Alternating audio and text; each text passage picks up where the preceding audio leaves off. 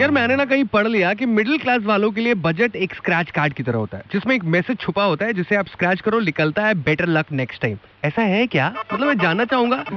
सुबह से जान रहा हूँ मैं हर तरीके के लोगों से।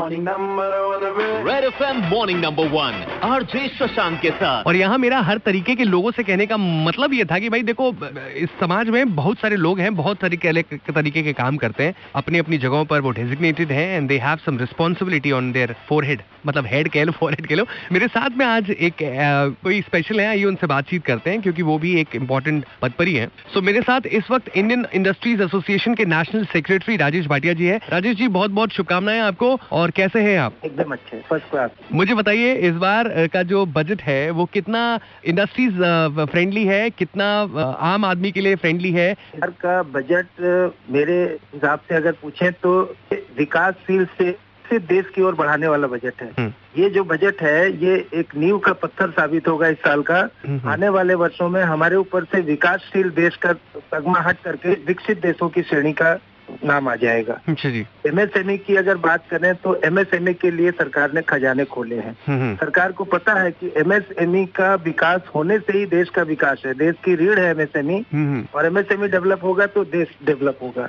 नौ हज़ार करोड़ रुपए की क्रेडिट गारंटी योजना सरकार लाई है जो खुले हाथ से एमएसएमई को बढ़ावा देने के लिए ऋण देने में सहायक होगा। के साथ सर मैं कब से ये पूरी कॉन्वर्सेशन में एमएसएमई सुन रहा हूँ। मैं ये भी जानना चाहूँगा कि अगर एक आम आदमी को चीज़ समझानी हो कि what exactly this MSME means क्या होगा सर आप ये आ, समझ लें एकदम मोटी भाषा में वैसे तो इसका शाब्दिक अर्थ है micro small and medium enterprises yes जी।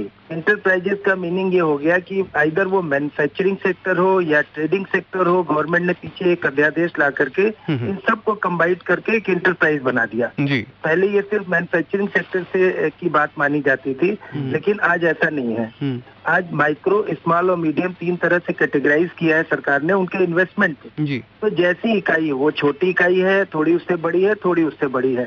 और वो चाहे मैन्युफैक्चरिंग सेक्टर हो चाहे सर्विस सेक्टर हो सारा इसमें इंक्लूड किया हुआ है। हम्म, हम्म। इसलिए एमएसएमई e का एक बहुत बड़ा परिप्रेक्ष्य हो गया है हम्म, चीज़ों में। राजेश जी बहुत बहुत शुक्रिया हमसे बातचीत करने के लिए। उम्मीद करता हूँ कि बाकी और लोगों के लिए भी ये जो बजट है वो उतना ही फ्रेंडली हो और उनके मतलब का हो।